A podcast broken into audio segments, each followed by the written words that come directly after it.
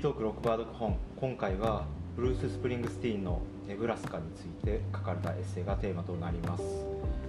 ちらはまだ発売していないロックバード本の第4巻に収録される予定となっております。曲自体はチャールズ・スタークウェザーというアメリカ・ネブラスカ州の連続殺人犯の視点から歌われた曲であり歌詞がですね人を殺すことが楽しかった。で人々はなぜ俺があんな殺人をしたのか知りたがるけれども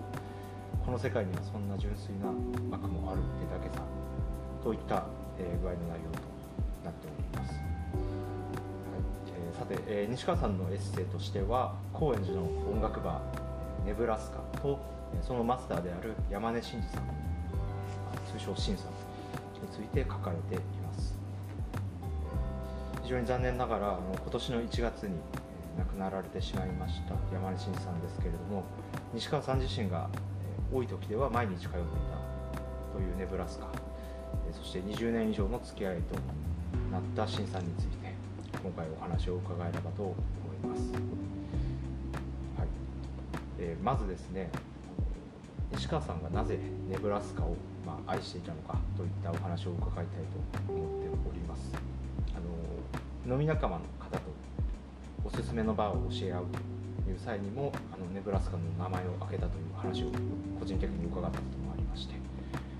西川さんにとってネブラスカはどういう存在だったんでしょうか、まあ、一番初めね、まあ、ちょうど90年代の半ばぐらいかな、うん、えー、まあ、行き詰まってるわけよ、まあ、軽い気持ちでロックバー始めたけれども、えー、大の男が、かもまあ大のとこ3人だね当時はね、うん、でこれで最後まで行くのかと。いう気持ちとまああの基本的に前も喋ったけどもあ音楽のことを俺よりもはるかに好きな A と、うん、あ人になんか食い物作って食べてもらうのがこの世の無常の喜びであるこうと、まあ、その2人に店を任せておけば、えー、俺はまあダサい言葉だけど文学修行できると。ということで、えー、その当時は、えー、大体店も2日にいっぺんだからこうローテーション組んで毎日じゃないわけだ出てるのが。あそうだったんですね。だから、まあ、俺だけの日も例えば月か俺と俺だけの日 A だけの日、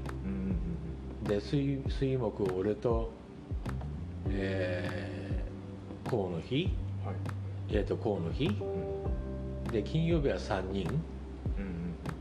で土曜日は俺とこうか A とこうかみたいなことでローテーションをやってて、うん、その空いた時間で、まあ、昼間はもう11時からもう一日中最後まで映画館にいて。まあ、ひたすら映画を見ると、まあ、日本映画ね、うん、文学主義も、うん、だから年に300本ぐらい、うん、10年見たわけだ、うん、っ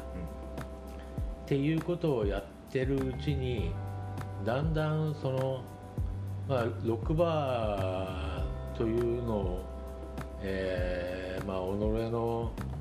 えー、亡命碑にしていいものかという、俺はそんなものかという気分とあと物書きがねだんだんダサく見えてくるわけですよ。うん、うん、おっしゃってましたよね。その芥川賞とかが？芥川賞とか直木賞とか、うん、まあそんなのまあ毎年毎年チェックするわけだけれども、うん、仮想ライバルとしてね。うん、で、まあ、どういうことかというとねこれはねロックの状況とすごい絡むんだけど、はい、まあ要するにニルバナ以降で、まあそれまでの何て言うんだろうな。そのまあどっちかっていうとかっこいい、うん、かっこつけてる。まあかっこつける以前もなくてとにかくかっこいいというものとしてまあ俺はその俺よりもはるかに3040上な物書きに憧れてきたわけだガキの頃から、えー、例えばまあ、山口ひとか、えー、山田風太郎とか、うん、あと広川武弘とか、えーまあ、そういう田中小見正とかねあのそういう人たちに憧れてきてああいうおじさんにああいうおじいさんに将来なりたいと思って、でああいうおじいさんおおじさんが今30歳だったら30代だったらどういう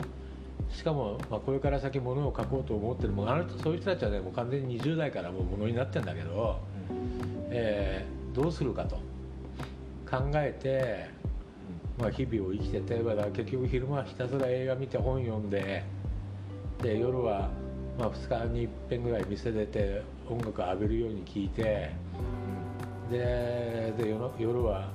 えー、大酒飲んで人と喋ってあと女の人と付き合ってと、うん、いうふうなことをしてたわけだ。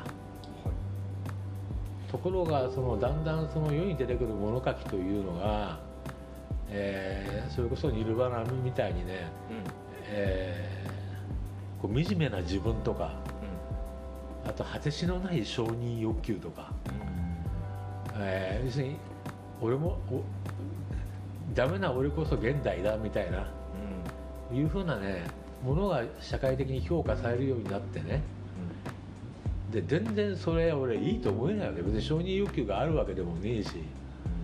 あの全然そこに組み捨てないんだよ、はい、でねあの物書きっちゅうのもどうなのかなとでまあそういうことしながらねまあロックバーなんか、えー、男3人で食える商売じゃないから、えーまあ、前も言ったけど、まあ、某いろんな大会社の広報とか、うん。うん、広報誌とか社内報とかそういうものも一つ二つねこれもこう君が、えー、持ってきた利権だけどさ、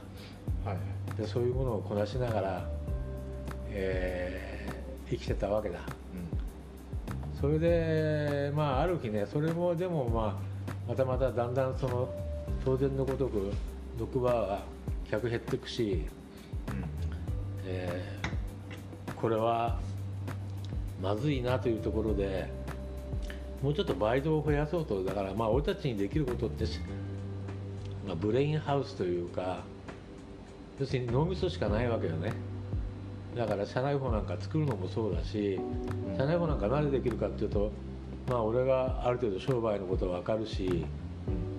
あと世界のこと分かるしあと映画、まあ、銀行マンだからね経済のことはある程度分かるし、だからただそのそこら辺でその大学出たばっかりの何も知らないやつがもただ文字だけ書けるやつが、うん、えー、字書いてるよりはいくらか街な、えー、出来上がりのクオリティのものを作れたわけでだからまあいろんな、まあ、食えてたんだけど、うん、まあ、それもだんだんこう詰まってきてね、まあ、ちょうどデジタル紙からデジタルの、えー、裸駅だったってこともあると思うけどそれでやっぱり同級大学の同級生に、えー、俺の大学時代のゼミの、えー、同級生でもあるんだけどゼミ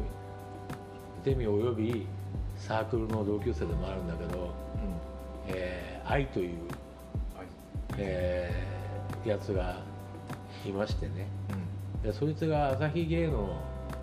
に就職して朝芸の編集者をやってたんだけど、うん、えー、辞めて独立した、で何するかっていうと、まあ、まあ俺たちがやってるようなことおよびあとまあ単行本のプロデュースとかあとその週週刊誌の連載とかね、えー、そういうものを手広くやってあのなかなかブイブイ言わしたやつがいるわけだよ、まあ、まだ生きてるけどね。もう最近完全にそういうになってるけど、うん、で、まあ、そいつが当時は代々木上原だな、えー、代々木上原に、まあ、ちょうどこの店と同じぐらいだから10坪ぐらいの部屋借りて、うん、で、まあ、編集プロダクションを立ち上げたんだよ。でそこで昼間そこに机置かしてもらってでやつが取ってくる仕事をこなすって例えば、えー、夕刊富士の、えー、医療系のコラム、うん、現代の名医たちとかね、うん、そういうふうなものの、うん、えー、ま、ライターもやったしアンカーってそのライターが書いてきたものを、えー、最終的に作品にする、うん、まあ、そういう商品にするようなことをやったり、あと自分でもね、まあ、とにかくいろんなことやったよ。ゴーストライターやったみたいな、ゴーストライターもやったね、山本でゴーストライターあんまし言えないけれども、うん、えー、例えば飲料療法の本とか息子飲むことね。そんなああと、えー、カラオケがどうしたらうまくなるかとか。関係ないじゃないですか西川さん、うん、一番一番さすごいのはすごいのがあるんだけどそれは表に出せないね じゃあそれはね直接オ,、オフラインで聞けたら嬉しいですね、うん、みたいなことやってそういうところにね今でもそういう業界でねまあだから物書きの業界でもまあ最北端みたいな、うん、まああのそういうところで生きてるやつ、が結構出入りしてて、でそこで、まあ、さっきお前が言ったけど、うん、えー、ある女の子ね。そいつはその子はまだ時々顔見てるけど、うん、その子と飲み屋の交換、うんうん、なんかどっかいい飲み屋でそその時に、えー、俺はシンさんのネブラスカを教えて、はい、で彼女がゴールデン街のエビという店を教えてもらったりするんだけど、うんうん、まあ、そのネブラスカになぜぶつかったかというと、まあそういうその何て言うんだろう。まあ心が荒廃してるというか、えーまあ、せっかく、ね、企業人辞めて、こうやってその自営業とか、まあ、自由人というか、ね、始めたにもかかわらず、えー、その社会のその物書きの状況とか、まあその他いろいろいろんなことプライベートでもいろんなことがあって、まああのすさんでるわけですよ精神が。ということでほぼ毎日飲みに行くわけ。はいはい、で30代半ばくらいの頃ですね。うん、でまあ当然のごとくねまあ俺が行くとこったらまあ音楽系の店なんだよね。うん、でということで当時はどこに住んだの？新宿6丁目なのかそれとも新大久保なのかそれとも西新宿4丁目なのかちょっと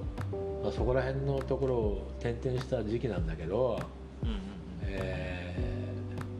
ー、高円寺まで店が例えば12時半ぐらいに終わるでしょう、はい、俺たちの店がね。その後ね歩いて高円寺行くんだよ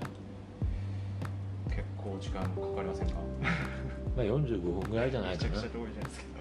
それはなぜかというと俺はもう新生糖尿病だからあまあ運動も兼ねてね。当時から習慣に組み入れてますね、うん、それでまあ当時あった、えー、高円寺のお店ってもうみんなないけれども、まあ、そういうとこに行って別に誰と喋るでもなく、うん、まあ喋れるようなやつがいたら喋喋ったりするんだけれど、うん、そういうその時期を90年代の半ばに時間を過ごしてた時に帰ってくる途中でえー、普段だったら、えー、青梅街道に出て青梅街道を歩いて帰ってくるのを、うん、青梅街道の途中に遊歩道ってのがあるのね。あのずっとねちょうどね中野坂上の辺りからえー、荻窪まで続いてんのかな？まあ阿佐ヶ谷までは絶対続いてるな、うん、その、まあ、昔のあれは何何上水？国立上水、えー違うな武蔵野上水か、えー、四谷四谷のその中広までずっとその、まあ、川なのかその用水路が続いてたところを、えー、蓋して暗渠にしてでその上をずっと歩ける道が今もあります。ひたすら、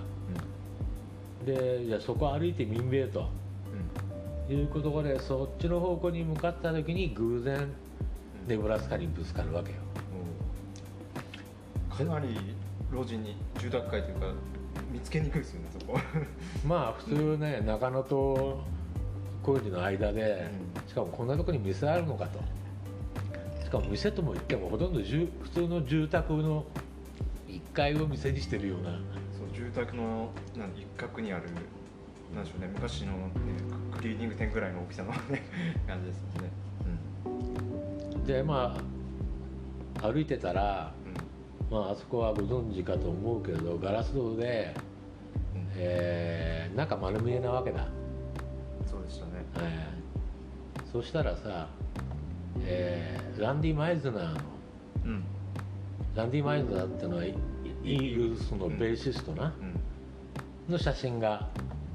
あの見えたわけ飾ってたわけ、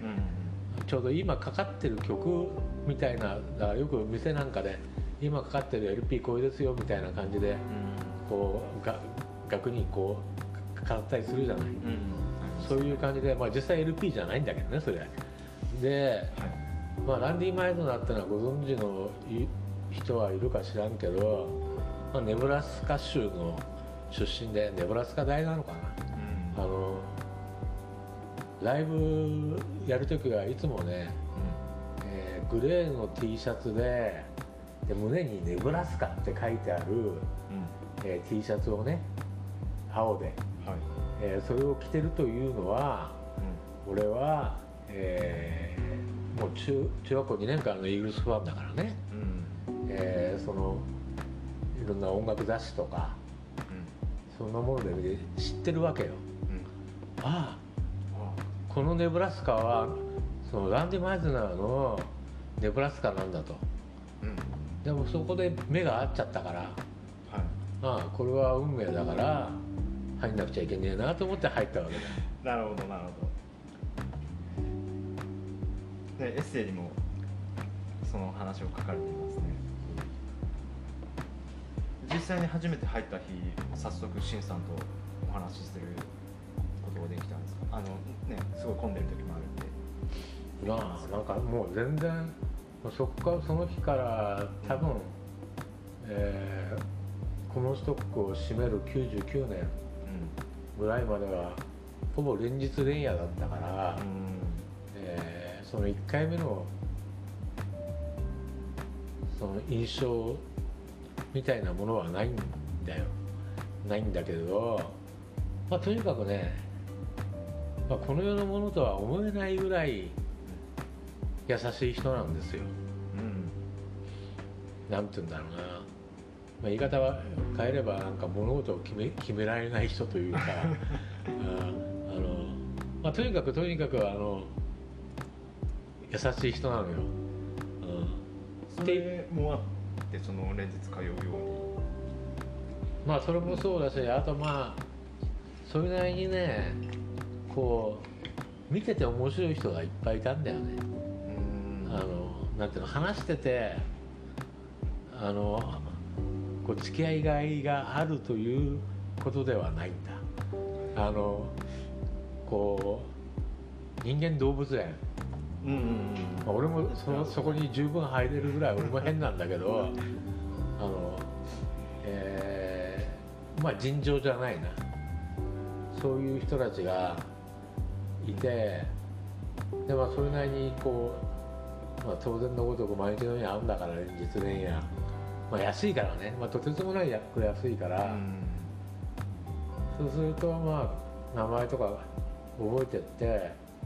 別にねすごいなんかものすごくその気が合うとかものすごく話が合うとかそんなんじゃないただ黙って飲んでんだけど、うん、まあ不思議な空間だったわけだ。まあ、あれですね高円寺といえばやっぱりライブハウスもいっぱいあって実際の音楽ファンのお客さんが多くてであの取り上げられた記事にも結構書かれてますけどいろんな方が来てねあのかもあったりとかホームレスが来たりみたいなそうですね。今書かれてましたね。ヤクザさんも来たし、うん。まあ変なのがいっぱい。あのミュージシャンは結構名前の売れてる人をそこで、まあ、例えばね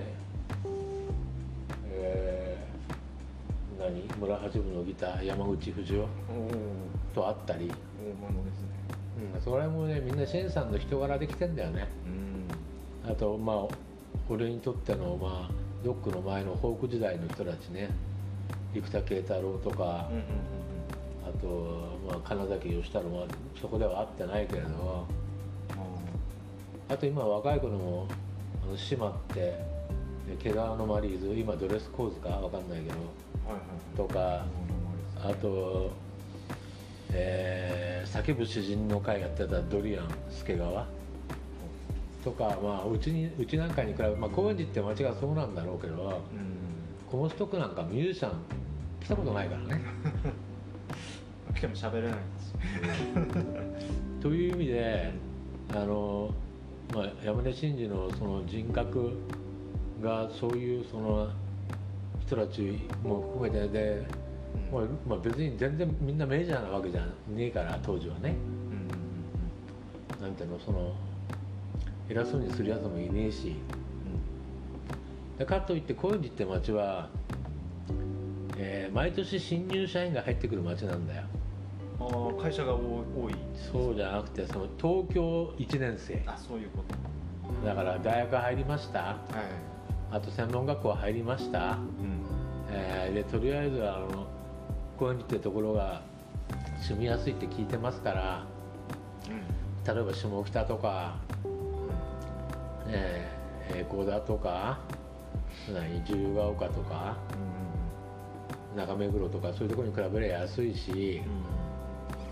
だからとりあえず東京に憧れてうん。うんで東京1年生になったやつが毎年毎年入ってくるんだよ。うん。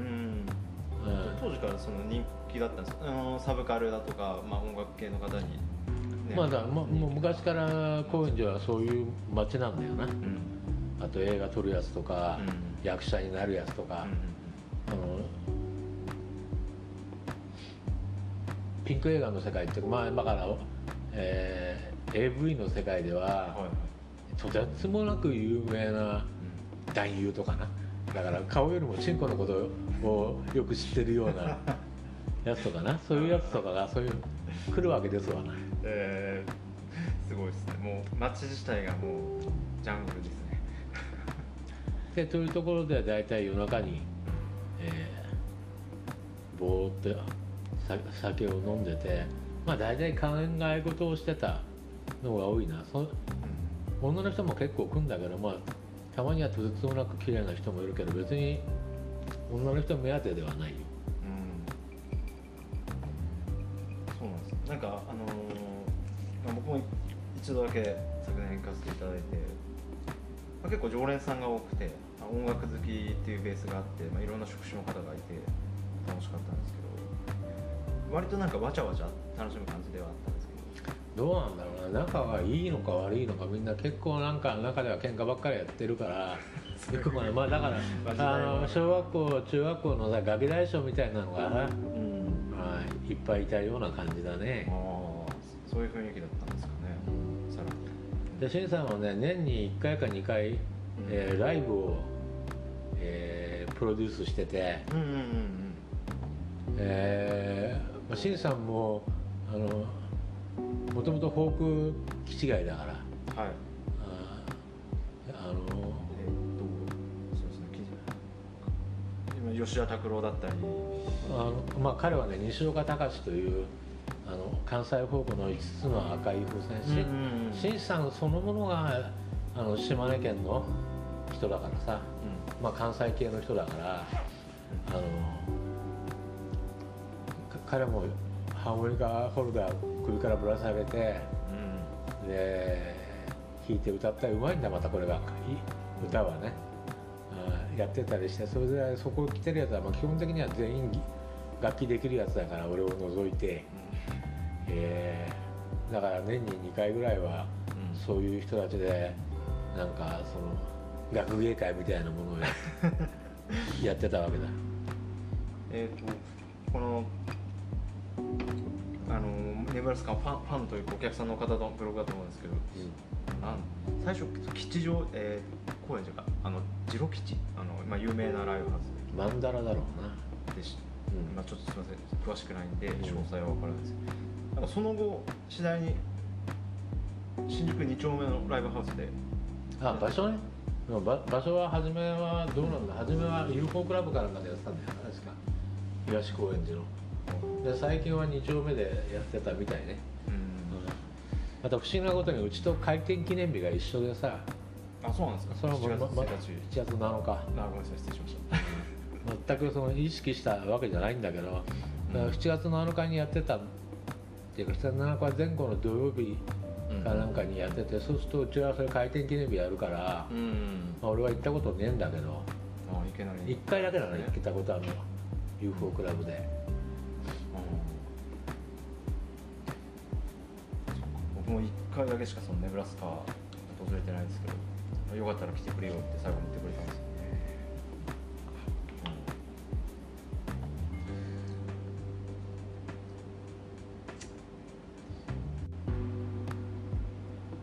西川さんは基本的にその考え事をしていたということで、まあ、印象としてはあの店はなんだろうそのシンさんがその非常に優しくて谷中のジーザスみたいなあだ名がついていたっていう まあ見た目からっていう話なんですけど実際に非常に優しい方でシンさんを中心にしたなんか家族じゃないですけどだからそういう雰囲気もあったのかなと思まあ観音様みたいなんだよね。ど、ただ人の話を聞いてて「はあは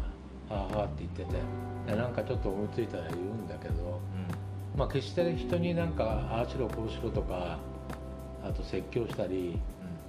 それはね俺はしないって決めてるよりできないんじゃないかと思うんだけど、うんまあとにかくねあの、まあ、いろんな商売ねこういう商売うん。あの別に音楽の店って歌ってるわけでもないんだけどネブラスカは。うん。まあいろんなジャズバーとか、えーロックバーとかソウルバーとかあるけど、まあ、圧倒的にい山根真司という人は、えーまあ、簡単に言えば人格者だったね、うん、それは本当になんか尊敬に値するとかあのやってることはもう本当に何だろうマザー・テレサみたいな、うん。えー感じで、まあ、例えばさ、まあ、あの金なきゃ取らないからね新さんは。で金ないやつが飲みに行くんだから基本的には。でで結局ね先に死んでもう、あの踏み倒されるって、まあ、新さんも今死んじゃったからああの世で回収してるかもしれんけど、えー何人もいるわけだうんうんもう本当むちゃくちゃな生き方してるやつばっかりだから。で徳新さんはさあのまあ先に香典渡したと思えばっていつも言ってたよね。香典は先に渡したと思ってればと。もう100万単位で何人もいると思うよ。100万単位ですか。だってあのコモンストックなんか話にならないぐらい。多分俺が言ってた時代ってあの新さん寝ないんだから要するに客が切れる。本当に切れる。もしくはもうこれ以上無理だってとこまで寝ないで、もう2晩3晩あの貫徹みたいな。ああはい。あの記事でそのエピソードを拝見しましそれでだってさ例えば俺が行くのは大体だから普通の人の深夜である2時とか1時ぐらいでしょ、そう早朝である5時から来るやつぐらいから来る一一団がいてそれであの昼の12時ぐらいから来る一団がいてもうキリ キリがないわけ。でも壮絶に俺はねあのビジネスしたと思うよ彼は、あの金銭的な意味じゃなくて？うんいや金銭的な意味だ金銭的な意味ですか？だからたいかに安いといえいえどもう客観的に考えてあの90年代真ん中ぐらいん多分ね1日ねまあ50人は来てるよな。ほうほねえでそそれ例えば、えー、1人、まあ、2000円だとしよ。う、うん、そしたら10万だよな。で10万でまあ一応あのー、交渉週1日休みとして、まあ、6日やるとするじゃない、うん、60万週、うん、で月240万。で年だったら3000万だよ。だ多分まあそれは随分踏み倒されるにしてもね。まあだいぶねカットされてそうですけど、うん、だから、うん、まあそういう意味でもねあの男の中の男というか あの鏡ですよ。しっかり稼いでもいたんですね。その上で金ない人には取らないって、ね、だいぶかっこいいしかもそのかっこよさって誰も認識してないからみんな帰ってくるのは「シンさんシンさんあれあれこれそれ」っつってさあの本当にあのパシリみたいにさあの使われてで ヘラヘラ笑ってんだからもう本当に俺にはできねえなと。体力的にも精神的にも、まあ、少なくとも俺から見たら、うん、意味があることとは思えなかった、まあ、それを利用させてもらってるこっちがそういうふうに言うのもなんなんだなんなんだけど一体何なんだこの人のこの、うん、や柔らかさというか優しさ。というのはそういう意味ではもう本当大人物だと思うんだけど彼と深い話を、ね、で俺も深い話なんか何もねえんだけどそんなしたことは一度もないよ。そうなんですねそこ聞きたかったんですけどないないんですね。ない。ただ、まあ、今の話のところで言うと実際お店行った時もなんだろうよくアイドルでねあの 書くような ラブレターじゃないですけど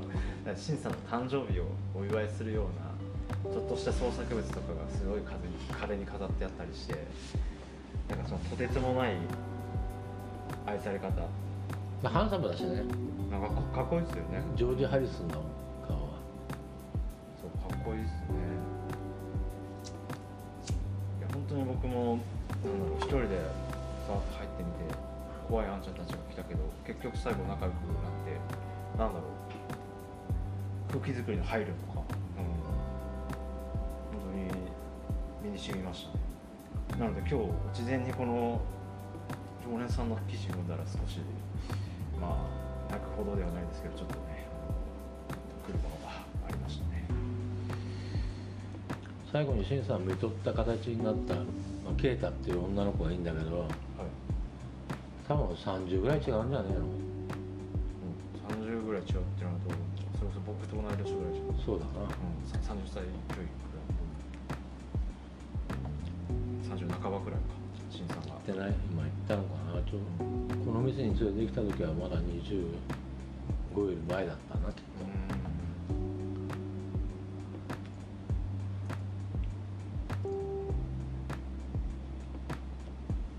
その慶田さんとまあ、長年連れ添っていたパートナーという形だったんですかね。なよくな途中からなんか結婚するんだとか、うん、なんか言ってたけど結婚しないでは終わったな、うん、死んじゃったななんかは初めの結婚が離婚が成立してねとかいろんな話があったけど何が何だか分かりませんわなまあそこまで、まあ、踏み込んでもいないという感じでしょうか。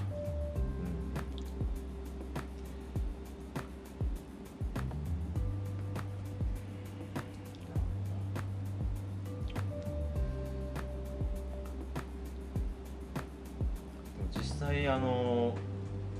今年の1月12日に、えー、お亡くなりになってしまってちょうどこのポッドキャストとかもその頃始めたての頃でその数日後に、えこうやって西川さんにお話を伺っている時ですね、めちゃくちゃテンションが低くてですね。やっぱりその審査に対して、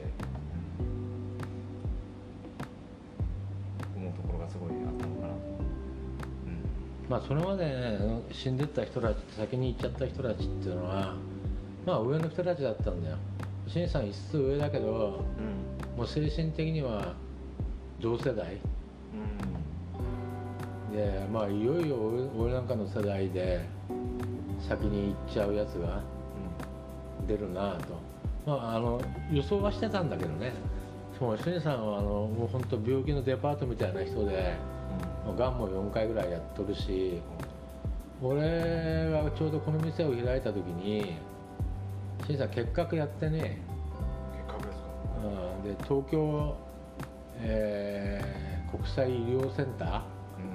えー、に入院するわけよ。でその時俺があの走ってそうユニクロとかとかなんかで寝巻きとか、うん、そのジャージとかさ、と下着とか全部揃えてさ持ってったりしてんだよ、うん、だからでまあ本当不死身だなと、思って見てたんだけどまあ俺が、まあ、コモンストックやめて行かなくなって、でまあ俺よりはるかにあのそこでは岩棒と呼ばれてる愛がね、はい。えー、店にも毎週いらっしゃる毎週のようにいらっしゃる。もうもう30年来のラジだやつは、まあ、家も近いから結構、うん、えー、もう完全にそこに、えー、そこの中心メンバーというか、まあ、そこの大黒柱みたいな感じ。今は他に常識のあるやつはほとんどいないから、うん、確かに異質ですねなんか。うん。であやがもうあやなんかもう息子もそこでお世話になったからね、はいはい、みたいになってで愛がだから愛にはいつも新さんの、えー、元凶というか、うん、えー、調子を聞いてたんだけど、うん、まあ去年の年末ぐらいぐらいまあ10月とかそのぐらいかな、うん、えー、西川さんちょっとやばいよと、うん、そろそろだから西川さんも顔見といた方がいいよと、うん、まだ西川さんの顔を見たいと新さんが言っとるよと、いうふうに言われたからまあそこから年末に2回ぐらい行ったのかな、もう何言ってるか分かんないからね。そんな状態に急になって。まあ脳に脳に回ったんだろうな。あのお釣りとかそういうのがさ、うん、先を出すとかみたいなことはお通し作るとかそういうのはもう本能でやってんだけど、うん、これ店番もできねえんじゃねえのって、うん、まあ一心一体だけどね。だから、まあ、こんなに早くくたばるとは思ってなかったけどもあの店はできなくなるだろうなと思ってたけど、まあ、思いのほか早く訃報が届いてしまったと。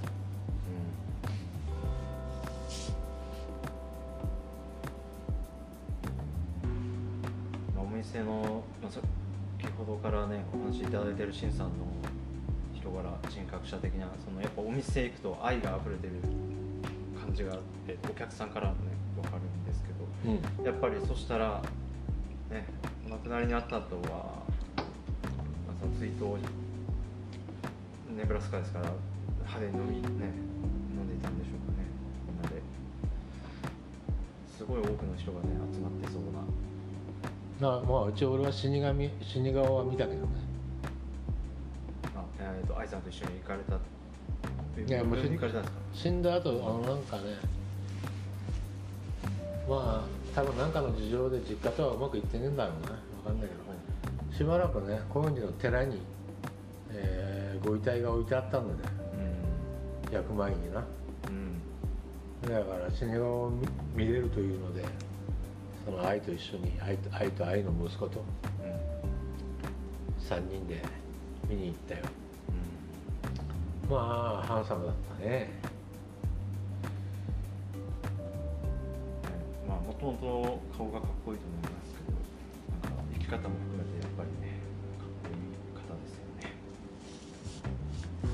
意識してるや感じはしな意識してやってる感じはしなかったんだよな。何なんだろう。とととにかくや優しいんだよ。そのマザー・テレサ的な。マザー・テレサ的な、うん、夜中のジーザス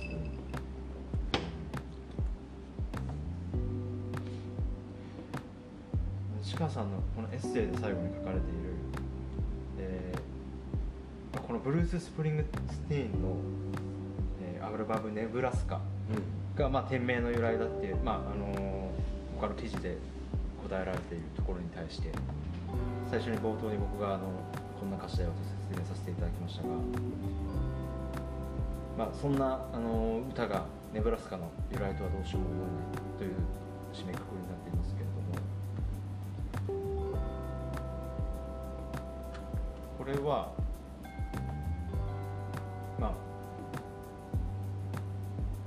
ネブラスカの、ね、歌詞が取り上げているそのサイコパス的な。歌詞やる気だね、連続殺人犯、まあ、これとは、まあ、到底真逆である、まあ、それこそ今沢テレサと。いうところの表現、まあ、それだけ本当にあのいい人だったと、ね、いう思いの表現なのかなと解釈しておりました。まあ、ネブラスカってアルバムはまあすごいブルース・スティンの中でも有名で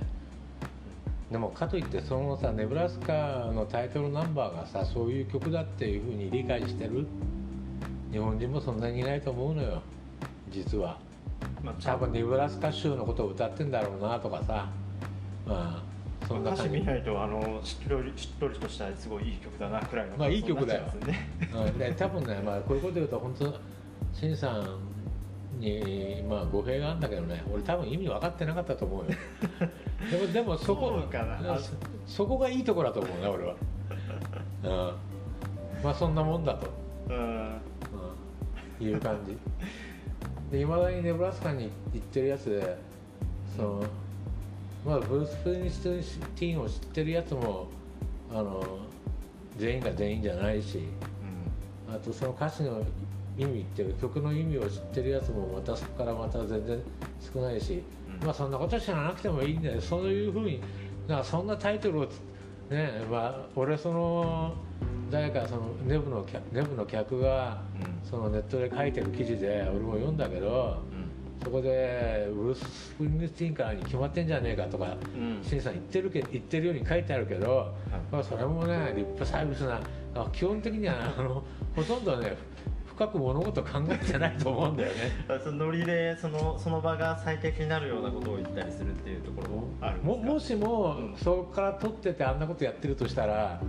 あのもう本当の理解不能だよ、ま、だから深読みするとそあのよくお店に行かれてる人に怒られちゃうかもしれないですけどどうなんですか？逆逆に何でしょう？その逆その逆っていうのは面白いだろうっていう考え方とかもあると思いますしそこまそこまであのシャレが効いたり、あのひねりがあるとはとてもとて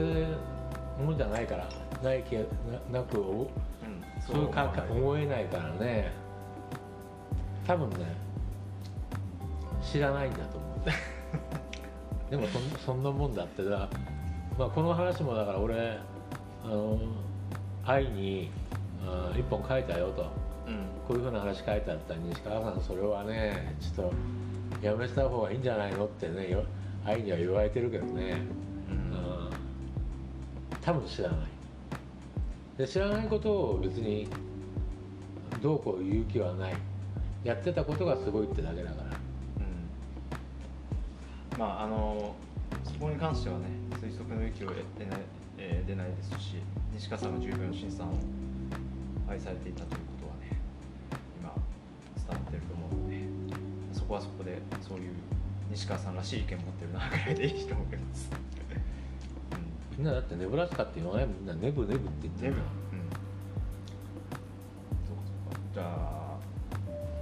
まあ、それこそあれですね。僕が行った頃、えー20まあ、30代ぐらいのお客さんはそんなこと気にしてない可能性が非常に高いですもんね、うん、シンさんの店ですよ大体あの仕事の状況とかなんかあの人生相談が早速始まったんでその他のお客さんそれはねシェイさんがねその相談うまくなるのはね、うん、まあ前言ったら毎年東京1年生が毎年毎年さやってくるような店だから、うんうんうん、まああの経験がものを言うんだろうな、だから応用いくらでも聞くでしょもう何十年も東京1年生を相手にしてきてるわけよ、はい、で青春の悩みなんていうのはさ大体あの異性とか、うん、あ金がねえとか、うん、ねえ何をやったらいいのか分かんないとか、もうもう人間の悩みなんかたかが知れてるわけですそれを毎年毎年新しい次の世代がさ同じ悩みを毎年毎年繰り返して持ってくるわけだ。はい、小さんそういう意味ではもう達人だったと思うねきっと。そういうものに対応するのには。人生相談の、うん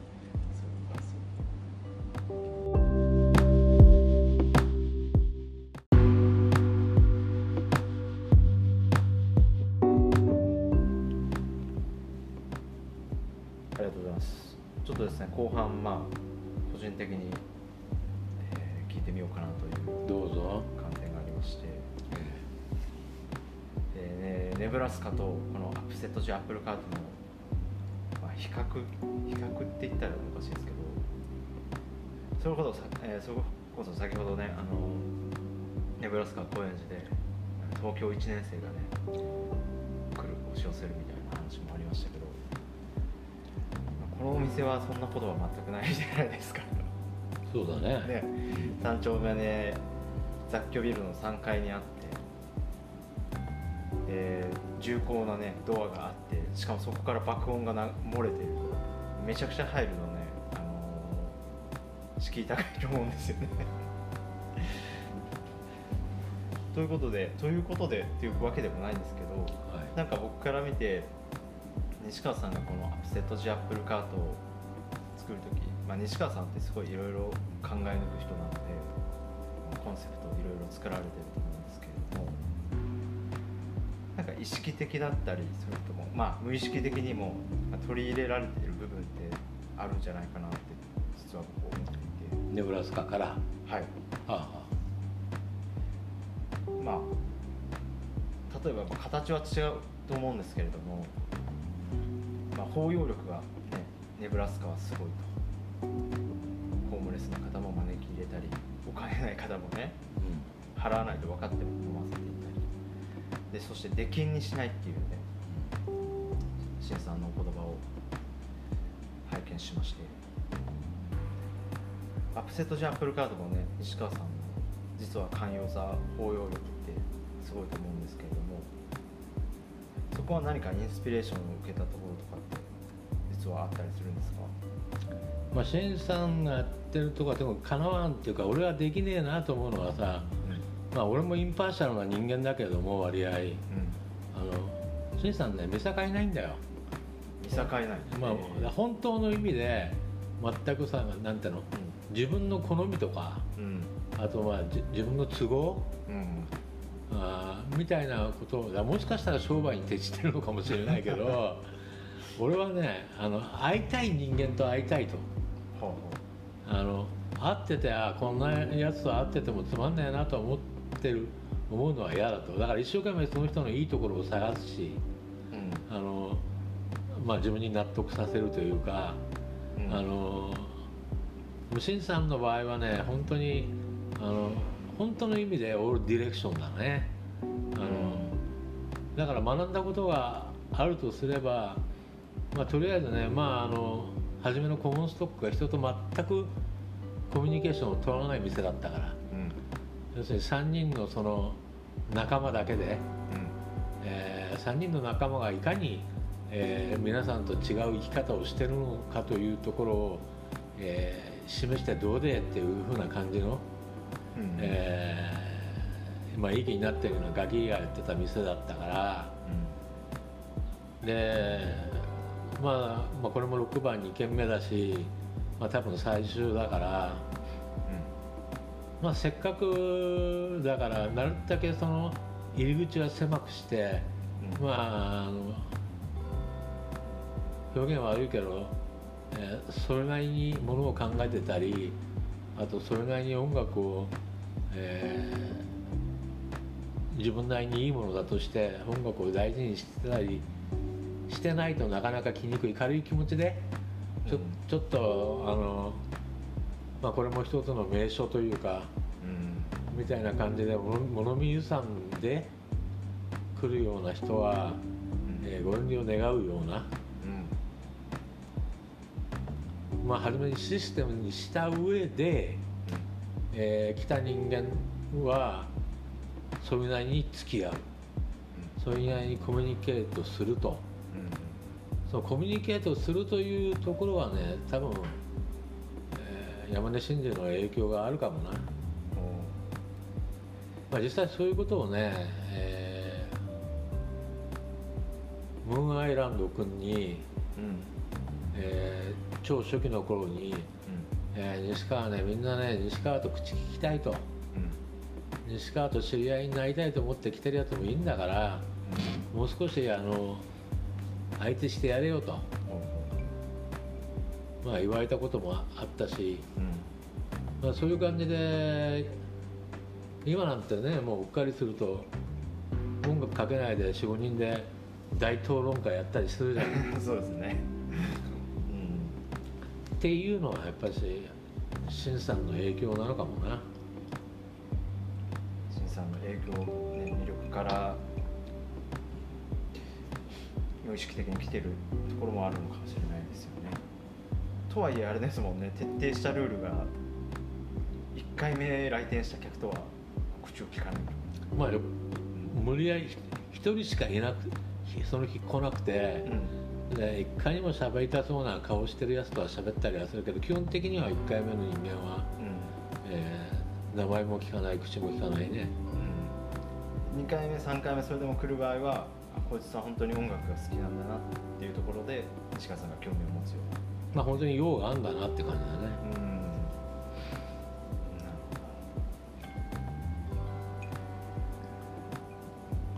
そうですよね。そのそう、えー僕としても感じるのはその、ね、インパーシャルって、えーまあ、分け隔てなくってことだと思いますけど、まあ、客ひいきしたりしないまあ、意識的にも行ってるのかなとも見えるんですけども、まあ、実はあの一人一人とねの関係をすごい大切にしてそれこそこっちが言ったことだとねすごい細かく覚えてねいらっしゃるんでそういった関係性づくりを意識されていて、えーまあ、もしかしたらその長年通っていた新さんの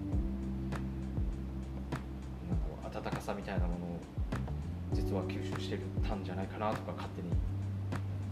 あ絶対でできないけどね。あああそこまでは。俺にとってはやっぱりそれが面白いか面白くないかというところの方がやっぱり大事だもんな。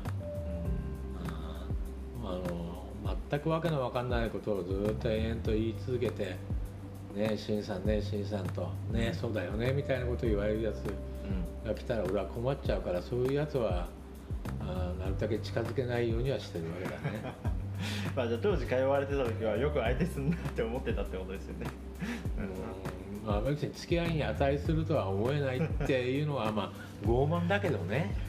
傲慢だけどそれはお金を頂いただいてんだからってのもあるけれども、まあ、こっちも人生の時間って限られてんだから、うん。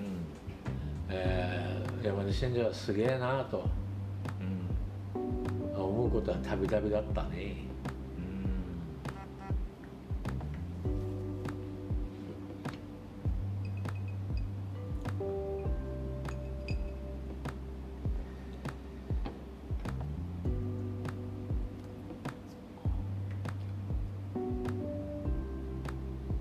結構最初の方に新さんとは直接そんなに話し込んだことはないとおっしゃられてましたけれどもでも実際にあれですよねさっき、えー、とごめんなさい入入院された時かあのえやっぱお見舞いに行かれたりしていたんですよね。そのそうだね。なんかそれも含めて新さんとの2人のエピソード的なところってありますか？まあ、本当に俺がいたのはもう新さんも自分で言ってたけど、まあ、ネブラスカのある意味黄金時代というか、えー本当にあの流動してるというか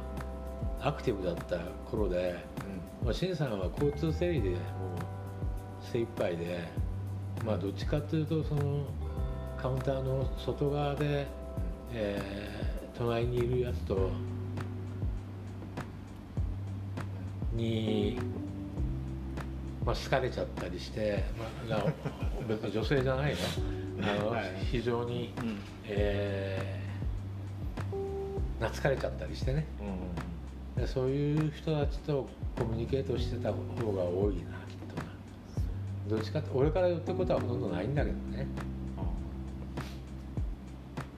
そうですよね。あのそうですよねっていうのはこのネブラスカ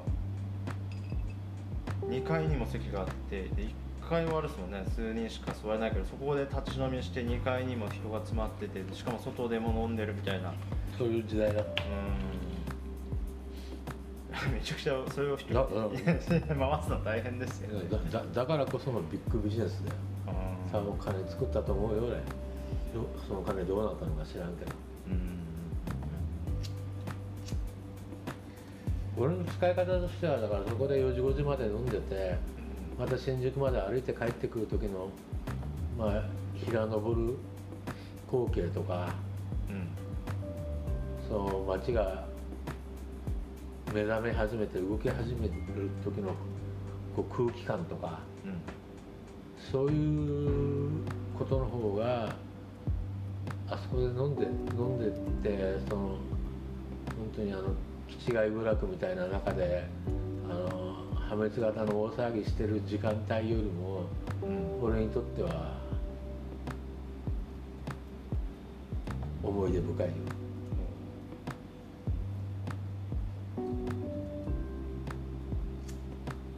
ちなみに、えー、同人で最初僕が連れてきた、まあ、僕の友達なんで名前言っちゃっていいかな。稲垣君。に、えー、ネブラスカを紹介した、えー、連れてってあげたんですよね、うん、それはどういう思いで？俺俺一人一人で落とす金は、うん、たかが知れてるから、うん、なるだけ2人とか3人にして あの金をまとめようってただそれだけでそれだけなんですか？それだけで展開しないじゃないですかこの話。なんかそのね20代の若者にみたいななんかあるかと思ったら。いやあの岩を岩愛だけで愛は連れてって愛はそこからあそこに完全に根を張ったんだ。から。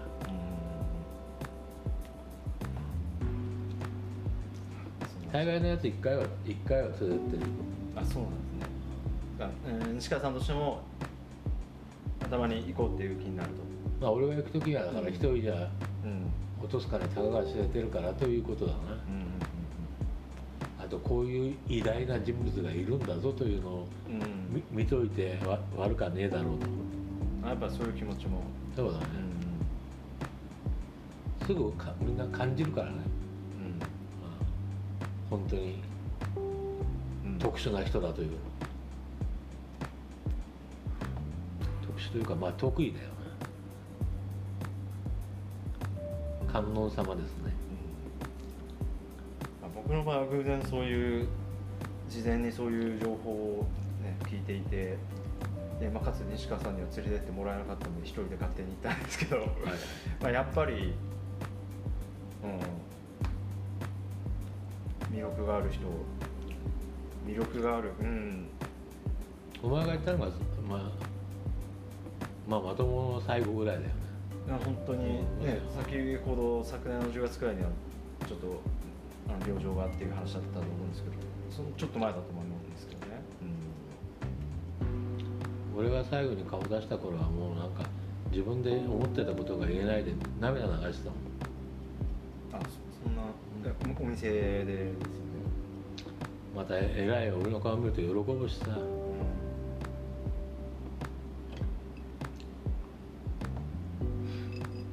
僕が行った時も3丁目のアフセトジアップルカートのねいつも行ってるんですけど、ね、よく、えー、新さん新さんのお話もされるんで一人で来ちゃいましたみたいな「お西川君ね会いたい